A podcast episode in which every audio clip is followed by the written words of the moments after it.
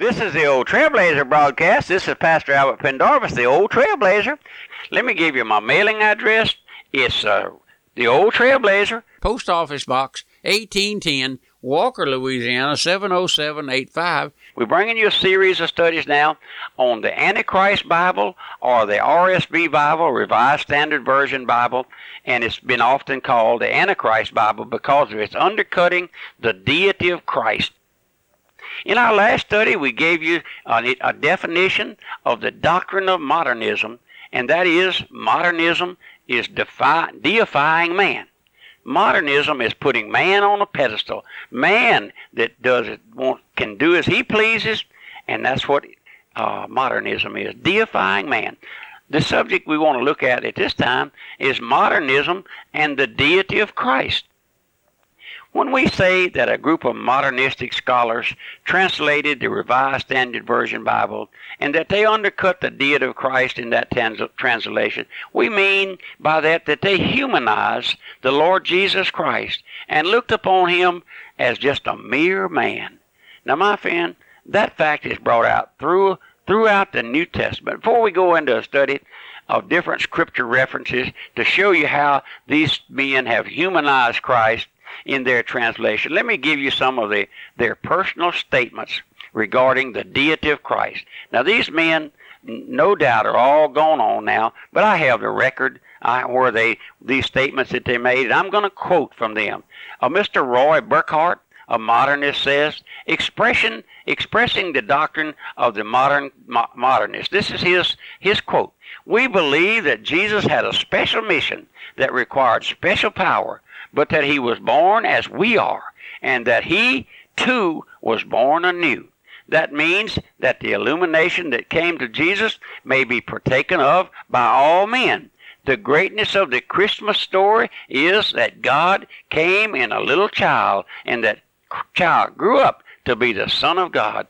Listen now, that's in that's a script, that's a quotation from The Secret Life by Mister Roy A. Burkhart, and is published by Harper. This is a definite expression of the modernist view of the Lord Jesus Christ as just a mere man. But Mister Fosdick, in his book, Modern Use of the Bible, says, Yet the God who was in Jesus is the same God who is in us. You cannot have one God and two kinds of divinity. Then Mister Fosdick goes on to say, If Jesus is divine, you get that? If Jesus is divine, if divinity is in each one of us, like the vital force, vital forces in winter wait for the frozen ground until the spring comes, that is that it, that is a gospel. Let me go back and reread that, requote that from Mister Fosdick. If Jesus is divine, and if divinity is in each one of us, like the vital forces of winter wait for the for- frozen ground until the spring comes, that is a gospel. This is modernism to the core. They never speak of Jesus as Lord. They never recognize him as deity. Mister R J. Campbell, in his book, New Theology, states thus, God is continually incarnating himself in human life. All human history represents the incarnation or manifestation of the eternal Son of Christ, or, or Christ of God. Then President McGifford, of the Union Theological Seminary, in his book, The Rise of Modern Religious Ideas, says, Divine and human are recognized as truly one. Christ, therefore, if human, must be divine, as all men are. Christ is essentially no more divine than we are, than nature, or than nature is. Here's a clear-cut statement of a modernist who believes that Christ Jesus is no more than a mere man. Now listen to what Professor W A McKeever of the University of Kansas says in his book, Man and the New Democracy. I worship God through man. To know God is first to know man, and to know man is to worship the divinity in him. Man is my best expression of deity, and so I bow reverently at this shrine. This is blasphemy to the nth degree, my friend. It's clear-cut statement of the doctrine of the Antichrist. This is modernism to the core. This is the spirit of those who translated the R S V Bible, the Revised Standard Version of the Bible, one of which has left out the deity of Christ. Let me give you another statement from Feuerbach in his book, Essence in Religion. That's F E U E R B A C H. In his book, Essence of Religion. Religion in, quote, religion in its heart, its essence believes in nothing else than the truth, the divinity of man. He says again, its true object and substance is man.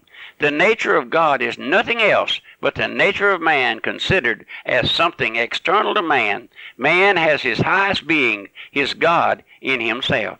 Now, my friend, this is present-day modernism, which is the doctrine of Antichrist, exaltation of man, the dignity of man, the deity of man, and the worship of man. Ye shall be as gods, man himself, his own God. Now, we will better understand this group of modernists who regard Jesus as a mere man and divine in him and the divine in him as the divinity in every man as we look at the Revised Standard Version, New Testament.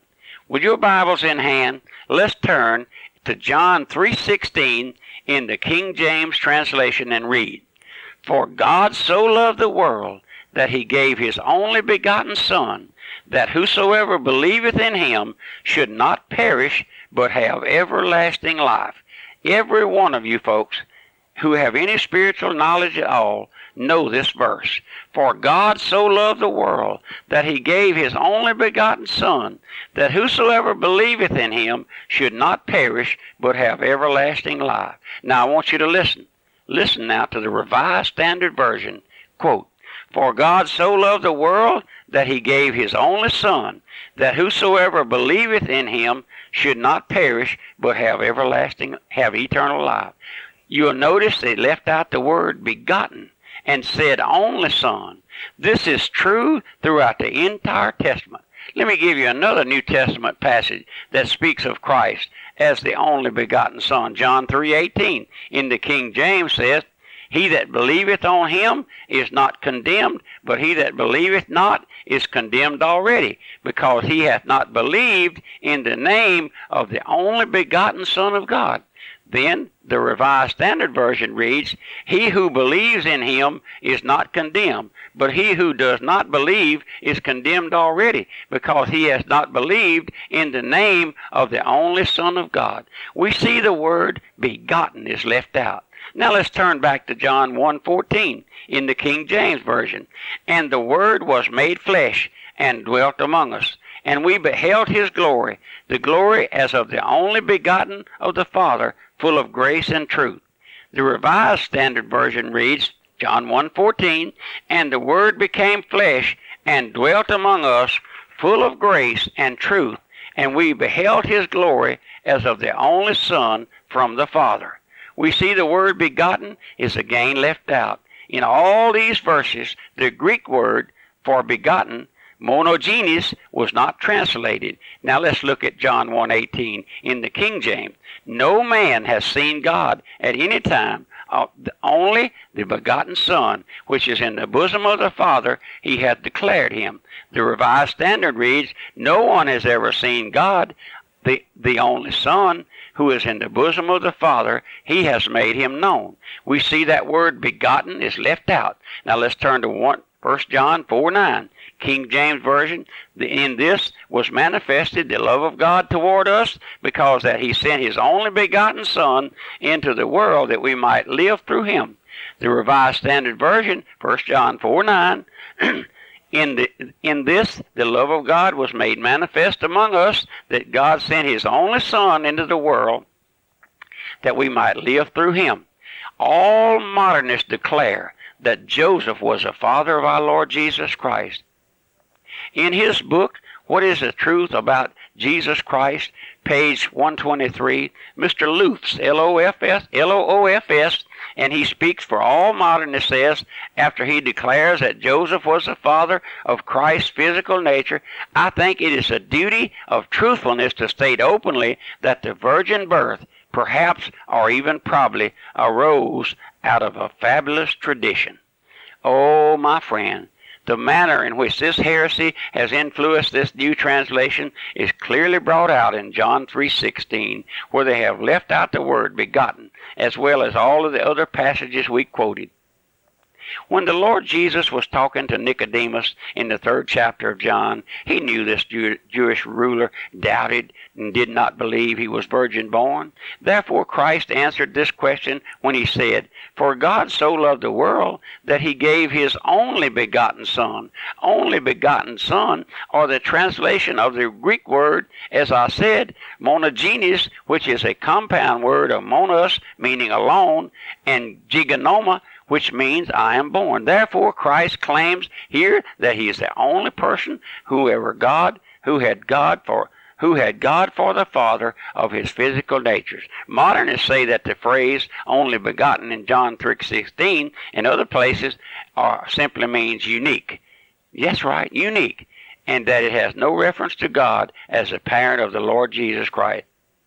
But the expression "only begotten" here in John three sixteen does not mean unique or peerless, but expresses the stupendous truth that Christ was the only person who ever had God for his Father of his physical nature. Paul clearly declares to us throughout all his writing that God was the actual Father of Christ's physical nature. Now, my friend, these things are astounding to me. They do. They astound me when I read them, and I hope they astound you. And I hope you'll write and get these tapes where you can hear them further. As we go on, we're going to take verse by verse and uh, and and expose those things to the high heaven, my friend. Would you pray for me?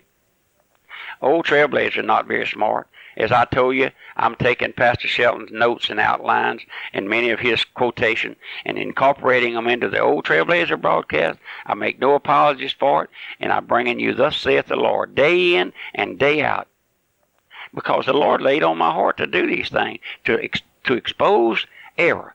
And I asked you before, you folks asked me, "Pastor, you think we'll ever..." No, I don't think we'll ever stem the tide.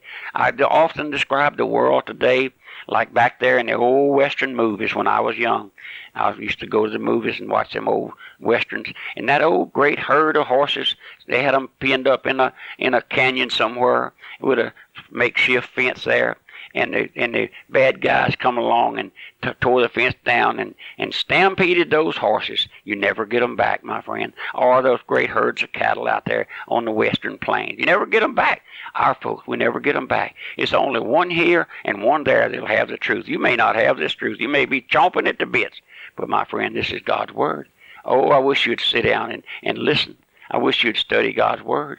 Just, just think, my friend. The modernists have taken over our our, our religious uh, churches, our people, and have they've been duped by Satan, blinded by Satan to believe a lie and be damned. One here and one there. We call it pole line fishing. One here and one there.